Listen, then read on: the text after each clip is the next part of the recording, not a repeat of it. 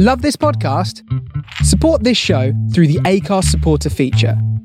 It's up to you how much you give, and there's no regular commitment.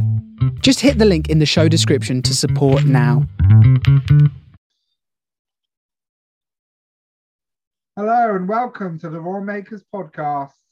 The one stop shop for courage, confidence, and mindset building. Also, bringing you all the aspects of mental health awareness, business, and entrepreneurship. We are your hosts, Adam Ellis. and Jason Borman of the Raw Makers Coaching. Well, today we've got a very, very special guest. Um, she's an up and coming coach, uh, soon to be accredited with the Coaching Masters and launching her coaching business very, very soon. Um, she spent the last 20 years in education um, as a teacher, working her way up through the ranks, you know, all the way up to head teacher. And now she helps teachers fight the stress and burnout of their very demanding job and profession. Um, so that without further ado, here is Suzanne Bates. Welcome. Hello there. Hi. Hello. Hello there. Yeah, so that was like a short introduction there. So if, I don't know if you want to kind of elaborate on um, who you are and what you're all about from your kind of point of view. And yeah, and what much you want to elaborate on. Absolutely. So I embarked on my teaching journey over 20 years ago as a class teacher in a school in Merseyside. I then moved around a couple of schools, was literacy lead, deputy head teacher, assistant head teacher. Um, I then relocated to London six years ago and was appointed deputy head and then subsequently um, head teacher at a quite a big inner city um, primary school in the centre of London. Um, I was head there. Um, I was sort of staff of, of nearly 100, nearly 300 children. Um, and then suddenly I decided in October that actually I needed a complete new direction and a change in career. And so I resigned from my post as head teacher, and the rest is history. Um, took on an accreditation at the coaching, coaching masters, and now I am about to launch my very own business as a mindset coach, helping teachers with who are feeling overwhelmed, stressed, just by the daily demands of the profession, um, and helping them really to regain confidence, regain self belief, to unlock their true potential in the classroom. Amazing. So needed, I think, because I know a few teachers personally, and yeah, they're always saying how stressed out they are and like how much is placed on them. You know, mark how many hours you guys have to work, you know, even outside school hours and things like that. And um, my hat goes off to you because, you know, it's not easy kind of doing that. Absolutely. And I think in particular, it's been a really tough, what, two and a half years with COVID. You know, myself and all my colleagues have worked all the way through through the COVID pandemic. Um, so that on top of everything else, it's been a couple, you know, it's been a tough couple of years for the teaching profession. But you know, as you say, you know, juggling so many plates as a teacher, not only have you got, you know, planning, marking, delivering lessons, but also, you know, for many of us, we have families at home too. So I think for many teachers, it's about that work-life balance that they really find difficult. Um, you know, and come to a point where actually, am I giving 100% to my profession and am I giving 100% to my family? And for many teachers, that is a huge stress and a huge burden to carry. So I think for me, it's just about coaching those teachers to think about shifting that mindset and thinking about their values and where their values lie in order to really consider that work life balance. And I think it's not necessarily about giving up teaching. You know, teaching for many of us is a vocation. It's not that we want to leave teaching, it's just about us having that work life balance so that we can be an outstanding teacher, but also give the time to our, our families that we really need to. So if I was to ask you like what needs to be done to like the school system and with the with regards of like the curriculum and what gets placed onto teachers, what do you feel needs to be changed? Because in a way, school is still very much in a Victorian era, you know, training you know people to kind of work in a factory basically, and you know it was basically work towards working in a factory and um, now the requirement, you know, the war days are over, hopefully. um, but in in those sort of times, I mean, like the industrial kind of age, you know, where factories were massive, and that's what you did when you left school. You went to go and work in a factory or on the railways or something of of that kind of nature. And um, yeah, so what do you feel needs to kind of be done or what can be done, do you think? I think speaking personally from my experience, having had 20 years in the teaching profession, there has been a real shift with regards children and who have suffered from trauma, especially given COVID um, and the pandemic. So we are seeing more and more children who need to access um, support with regard to mental health, who um, have either suffered from trauma for whatever reasons, whether that's down to um, dysfunctional families or experiences outside of home or, or experiences just within today's society. On top of that, we've also seen COVID and the impact that that has had on children having to spend, well, the first lockdown was, was what, four months locked up inside. And especially in London, where, you, know, most of our children live in, in flats, you know, so not having the ability to go out and play in the garden, being locked up in a flat and really sometimes, you know, really small accommodation has had a massive impact on our children's mental health. So for me, and I know it's a high priority for the government, for me, it's about investing real money in real time in services to support children's well-being, mental health, and those children who have suffered from significant trauma in their lives. And that is what we're seeing more and more of in the education um, profession. Not only are we teachers, but we're becoming social workers. Sometimes we're kind, we think we're kind of we're doctors, we're trying to assess children. We've got so many different hats, and that in itself can be really stressful within a day. Yeah, I can imagine. It's one of the reasons I take my hat off to you because I know it can't be easy, kind of, you know, wanting to give children that individual attention, but obviously having to kind of deal with a whole classroom full of children who learn differently, you know, who behave differently, who, you know, socialize and interact differently. Um, must be really challenging, kind of like handling all those kind of needs. So, looking back on how in your teaching career, like what kind of stands out for you in terms of like um, what went well within your kind of classroom setups and what what you think kind of did yeah? Um, so I think throughout the 20 years of, of my teaching career, if I think kind of within the national agenda, for me, the first highlight was back in oh, the late 90s with uh, the, something called the Rose Report, which was all about children learning um, to read through a system of synthetic phonics.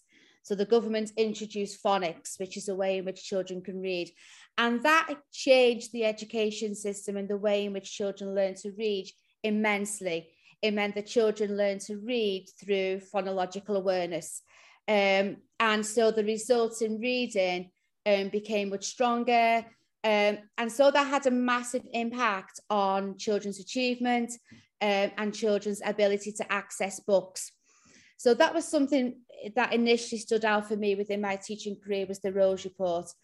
Um, more recently, um, what stood out for me is the um, of the new Ofsted framework. So Ofsted introduced a new framework a couple of years ago, and there was a real shift towards looking at a broad and balanced curriculum. So previous to that, there was lots of um, emphasis on SAT results, on maths and English, um, and that basically was the focus when a school was, was had an inspection from Ofsted. However, along with the new framework, Ofsted realised that actually our children need a broad and balanced curriculum.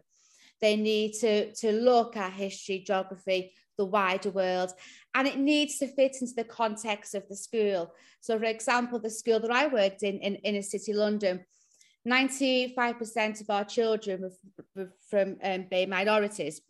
And so we had to adapt our curriculum to, to suit our cohort of children. And we worked really hard on, on really building a bespoke curriculum. So when children looked at history, there was Black representation, there was Asian representation. When they opened the reading books in the library, there was Black representation, Asian representation. We also had lots of children who were disabled. Um, and so we had to think about the way in which that was integrated into our curriculum and the way the children could see themselves. It was kind of that mirror image so that when they access the curriculum, they could see themselves in the curriculum. And that is really, really powerful for a, child, for a child to see themselves in the, in the curriculum because it gives them real purpose. So that was a kind of an, another real milestone. The first one was the Rose Report. The second one for me um, was um, the new framework curriculum. Ofsted decided to look at that broad and balanced curriculum. Yeah, that's amazing. I think with regards um, kind of highlights for me, one of the biggest highlights was becoming a trauma informed school. So, with the increase in children suffering from adverse life experiences, we embarked on something called trauma informed training, which is becoming more and more popular throughout the UK now, given the amounts of children who suffer from trauma. And that was completely kind of life changing, not only for our staff, but for our children, because it allowed us to understand why children behave in a certain way. Mm-hmm. It's not simply because they're being naughty, it's because very often, you know, by lashing out or walking out of a classroom, it's their way of communicating that something isn't right in their life. Could and be so, lots of things, isn't it? Like, you know, it could be the child's under challenge, you know, because a piece of work gets given to every member of the classroom, you know, complete this, and you know, kids are sat there and bored if they're kind of more advanced than other children. Or on the flip side of that, they might struggle with it and then lose interest. So uh, absolutely you know i think i think to have that you know that that clear differentiation in class your more able children need to be challenged. And and your less able children also need to be challenged because it's not about giving up on our less able children.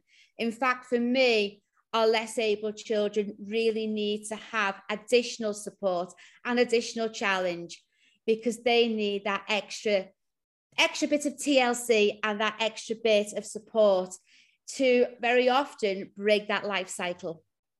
Yeah, so it's like uh, if you if you're blessed to have a TA in your classroom, like you know having a table with like um, those children who need that little bit of extra support, and then obviously the teacher then stands at the front and delivers to the wider class, and you've got that pile of extra kind of stuff for the more able children that get it done quick so that they, you know, they're still continually challenged throughout the lesson. So yeah, that's kind of, yeah, so similar for when I was like an instructor as well, um, doing my, my work, there would be people who were less or more able, and you'd have to find different ways of challenging them and, you know, keeping them engaged. Um, so yeah, like again, amazing work. Um, my hat goes off to all the teachers and to yourself, like um, for that profession. It's not an easy one to get into. It's not an easy one to then work through, you know, especially for 20 years. So well done for that. um, and yeah, I'm sort of like, so this coaching, you know, like what is what is it about it that drew you in? Um, I think being a teacher for so long, I think it's kind of part of a teacher's nature to want to help other people. And whether that's supporting children, supporting families, because that's part of our role as well. We're not just there to support our children. For our children to come into school feeling equipped to learn, they need to have a happy home environment. So it's not only about supporting our children, our role extends to our families too. And so, you know, having had 20 years of, of helping children, supporting families, supporting teachers, supporting different agencies, yes, I wanted to have a new direction in, in my life and in my career. However, I wanted to continue to help people. And, you know, to be quite honest, Jason, teaching's in my blood. You know, it, it's it's all that I know. You know, I, that's all I've ever done. And so when I embarked on uh, my coaching accreditation, um, it kind of come naturally to me that my niche would be around teachers and helping teachers because I've been on both sides of the coin. I, I you know I was a teacher for a long, long time, a classroom teacher. You know, for over 15 years, I worked in the classroom with classes of 30, even above 30. And then on the flip side, so I understood the pressures of a teacher, having to have planning in, having to have marking, you know, having lesson observations, having your book scrutinized, having parents' evenings. But then also, as I moved into senior leadership and become a head teacher, I also recognize the pressures of a head teacher and the accountability of having your teachers who are outstanding teachers and making impact in the classroom. So I kind of understand both um, kind of, you know, the situation of a class teacher, but also that of a head teacher. And so, and I also feel compassion towards teachers and head teachers, both have a very tough job. And so it came kind of naturally for my niche in coaching to, to, to, to be around supporting teachers. Um, and, you know, if, if you talk to most teachers, you will find that the pressures and the stresses of the job on a daily basis is something that they need support with. And a lot of that really is down to mindset and shifting that mindset and really identifying their values, um, you know, and embarking on a piece of work with them. So that's kind of a little bit about what um, I'm hoping to do now. Yeah, would you would you say that's kind of like a gap then? You know, a gap in the market. You know, how, how much support was there for teachers? You know, like in general, like the sound, have a sounding board to kind of you know get some of those things that are pent up inside of them, you know, off their chest, like. Mm. I mean, I think coaching's become more and more popular within the education system this past couple of years, and certainly for head teachers, I was given the opportunity to have to have a coach. Um, what actually is quite interesting that is that now teachers who are on teacher training courses, or as we call them, early career teachers, teacher training courses have now recognized the importance and the power of coaching, and they've actually integrated that into teacher training. So now all our teachers who are on that training to become teachers have the opportunity to deliver coaching, to, to, to learn the mechanics of coaching, um, and to, to, to recognize the importance of it and the power it can have um, which is a really great move. However, for me, there seems to, I've identified that gap in the middle of those teachers who uh, are feeling bogged down but plod on each day. And there's hundreds, if not thousands, of teachers who are feeling overwhelmed day in, day out, day in, day out. Love the job, love the family, but continue to plod on. So for me, it's about those hardworking teachers who plod on every single day who just need that little bit of additional support. So, Adam, do you have a question for Suzanne? Like Jason said, my hat's off to you and all the teachers out there. But what was it what made you want to be a teacher? um, oh, that's a really good question, actually. Um, okay, then. So, the truth um, is that um, I I was really lucky. So I um, I have a daughter and um, I went to university.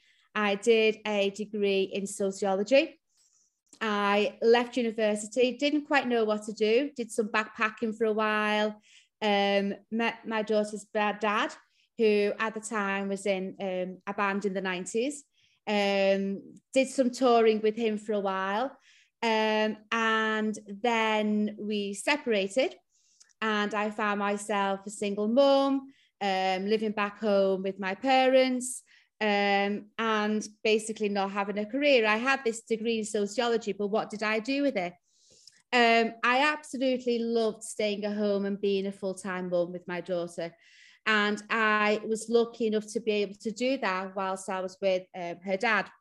And I wanted to try and continue to do that and balance both worlds. And so I come across the idea of being a teacher because I thought, well, by being a teacher, it meant that yes, I could bring him an income, I could embark on, on, on a career and a profession. However, I would have the opportunity to spend school holidays with my daughter at home. Um, and so I returned to university and I did what's called a postgraduate um, degree in, in education in early years. And I qualified with my PGCE and I became a teacher. So that's really the story as to how I embarked on, on a profession. It wasn't, I can't lie and say, I've always wanted to be a teacher since I was four. I didn't. I never know, I never knew what I wanted to do with life. And I just found myself in this situation, single mom, four year old daughter, not quite knowing what to do, needed to earn money, wanted to spend time with my daughter, and thought, aha, teachers have good holidays. Let's have a go with that. And and the rest is history.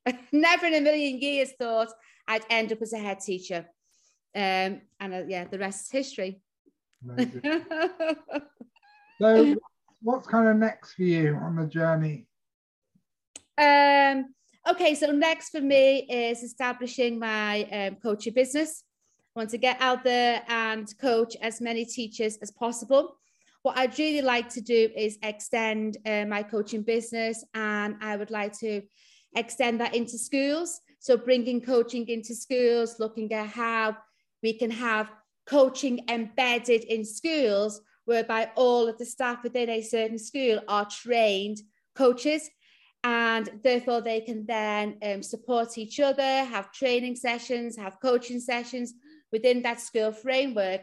So you really have a, a self-supportive school improvement kind of network there within a school, which is a community supporting each other.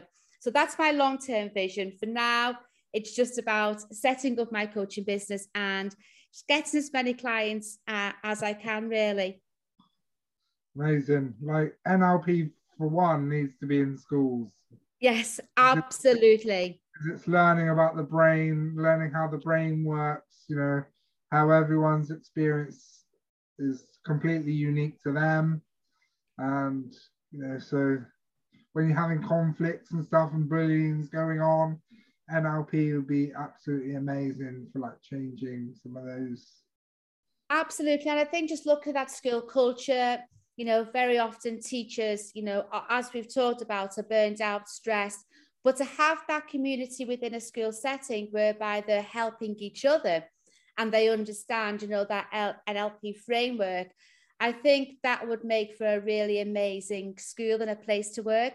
But I think also it would allow them, and we've talked very often about coaching children, but it would allow them to support children with some of those really powerful questions to allow children to reflect. So, not necessarily coaching children, but some of those questions would allow children to reflect on maybe the choices they've made. Um, so I, think that is my long-term vision to have NLP in in schools. Yeah, I think that's amazing. Right, it's so needed. I mean, even if they just bring it into the teacher training, you know, having a teacher training day where you just kind of learn NLP every month or something like that. And yeah, I think absolutely. the teachers, and then the teachers could filter it down into the students, and yeah, that be might be how it gets into schools, like um, on a bit more of a wider sort of basis. Um, so that may be something that the you know the curriculum could look at. And um, yeah and Ofsted maybe could look at you know I, I mean absolutely I think you know I think we, we've got to respond to society we've got to respond to society and we're a very different society than what we were three years ago before the pandemic we're a very different society than what we were 10 years ago. And I think that now it's about, I think people have realized since the pandemic that actually we need to show empathy for each other. We need to show compassion and we need to start listening to each other. Yeah. And that is so powerful.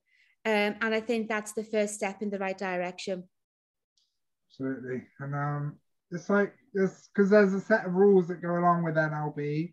So one of them's like, you know, the person is not their behavior and things like that. So there's like several kind of rules and laws to kind of practice NLP um, viewing, like they were viewing it with that sort of mindset and these rules.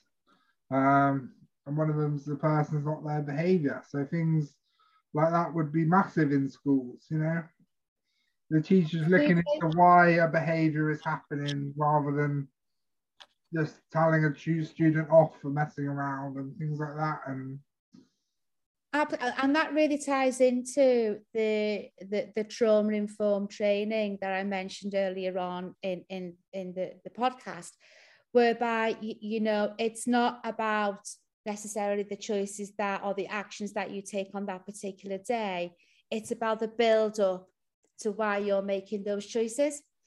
Um, and very often the actions that people, especially children, take are a way of communicating. So, you know, a, a, child or a young person may storm out of the classroom or they may slam a door, they may do whatever. But very often that's because they can't articulate the way they're feeling. Mm-hmm. Um, and that's their way of communicating. So I kind of think that whole trauma informed practice, which is becoming very, very popular now as we see more and more children who've suffered from adverse life um, experiences and trauma, um, really kind of um, marry up and, and complement the whole NLP um, ethos as well. Um, so I think marrying the two up would be really powerful. Yeah, absolutely. Okay, so that's pretty much all we've got time for today. But um, just tell people, just on a final note, like where they can find you if they want to work with you, um, like, and how they can reach out and find you, basically. So. Hey, thank you, Jason. So my name is Suzanne Bates. I have uh, my own coaching company. I also have an Instagram account called the Teachers Mindset Movement. So you'll find me on Instagram, and I also have a Facebook group of the same name. So come along, join my Facebook group. It's called the Teachers Mindset Movement, and it's a safe and secure place where teachers can share their experiences and offer support and advice for each other. Incredible. Thank you so much for coming on and at short notice as well. Like, we love you. Thank you very much.